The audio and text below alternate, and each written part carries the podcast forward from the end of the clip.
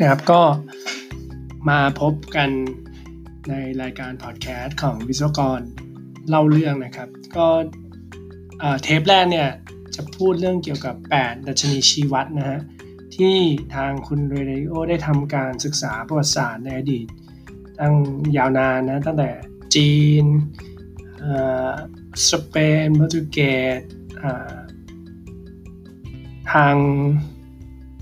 ผมคิดไม่ออก เนเธอร์แลนด์ดัชนะแล้วก็อังกฤษอเมริกามาจนถึงจีนเหมือนเดิมนะครับ คือคือเลเขาพยายามที่จะเล่า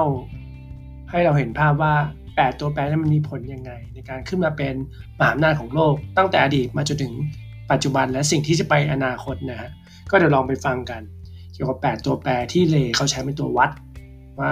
ประเทศใดจะกลายเป็นมหาอำนาจของโลกได้นะครับ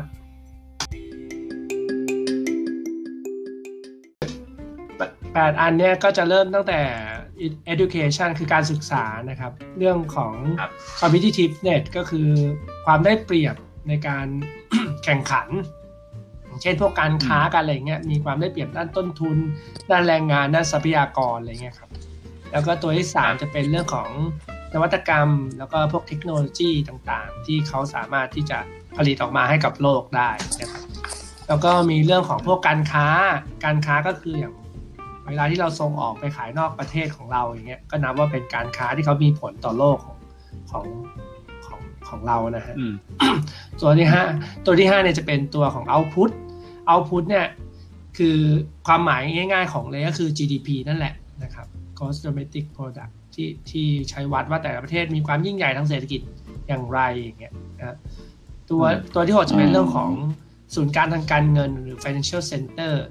นะฮะ ก็อย่างอย่างถ้าปัจจุบันก็คือ New York Stock Exchange อย่างเงี้ยนะครับ ก็จะเป็นศูนย์กลางทางการเงินของโลกมามาอย่างยาวนานในช่วงศตวรรษนี้นะครับ ตัวที่ 7 จะเป็นเรื่องของ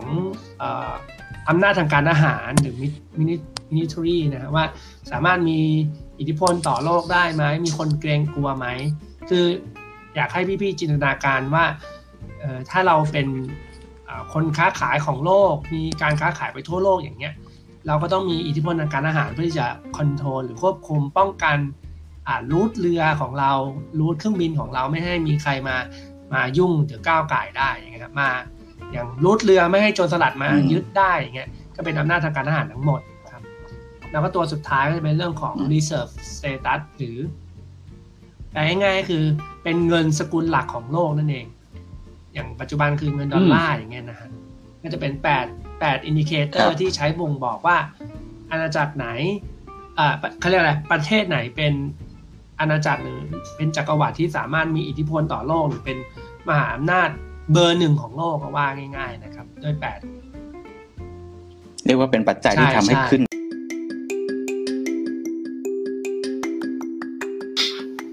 บไปแล้วนะครับกับ 8 ตัวแปรหลักๆนะ ไม่ว่าจะเป็น education technology innovation